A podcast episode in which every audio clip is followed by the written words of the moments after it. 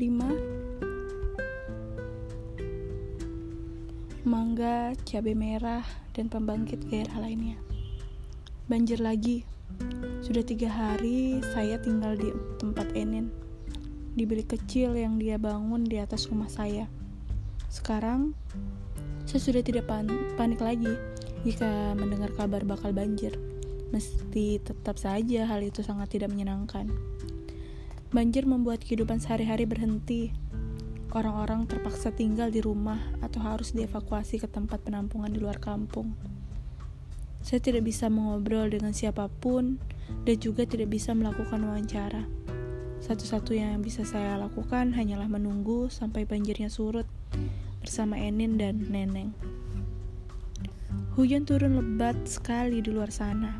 Ribuan tetes air jatuh terus-menerus tanpa jeda membentuk tirai hujan.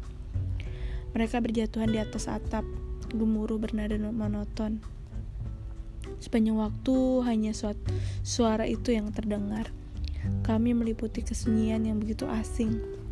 Kampung yang biasanya penuh dengan hiruk-pikuk, suara manusia, gitar, atau alunan musik dari pengeras suara sekarang terdiam.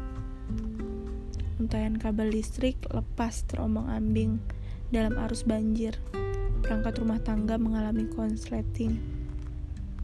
Tak terdengar suara radio. Tak ada televisi. Hanya arus banjir terdengar di bawah sana.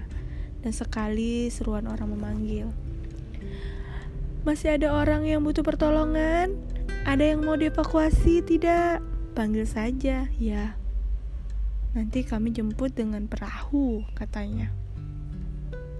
Saya mengenali suara Yusuf. Dia dan warga pemilik portofon lainnya menawarkan bantuan ke tetangga setiap kali ada musibah banjir, terutama pada orang lanjut usia dan sulit berjalan, juga kepada ibu-ibu dan anak-anak kecil. Mereka dengan senang hati menampung perahu plastik yang akan membawa mereka ke tempat aman, di tempat yang lebih tinggi, tidak kebanjiran, dan pergi keluar kampung. Meski begitu, sebagian besar penduduk memilih untuk tidak meninggalkan rumahnya. Evakuasi itu mahal. Di tempat terbuka, orang tak bisa memasak makanan sendiri. Mereka mesti membeli sehingga uang mereka akan cepat habis. Di samping itu, evakuasi dirasa menyusahkan karena orang tidak bisa membawa banyak barang miliknya.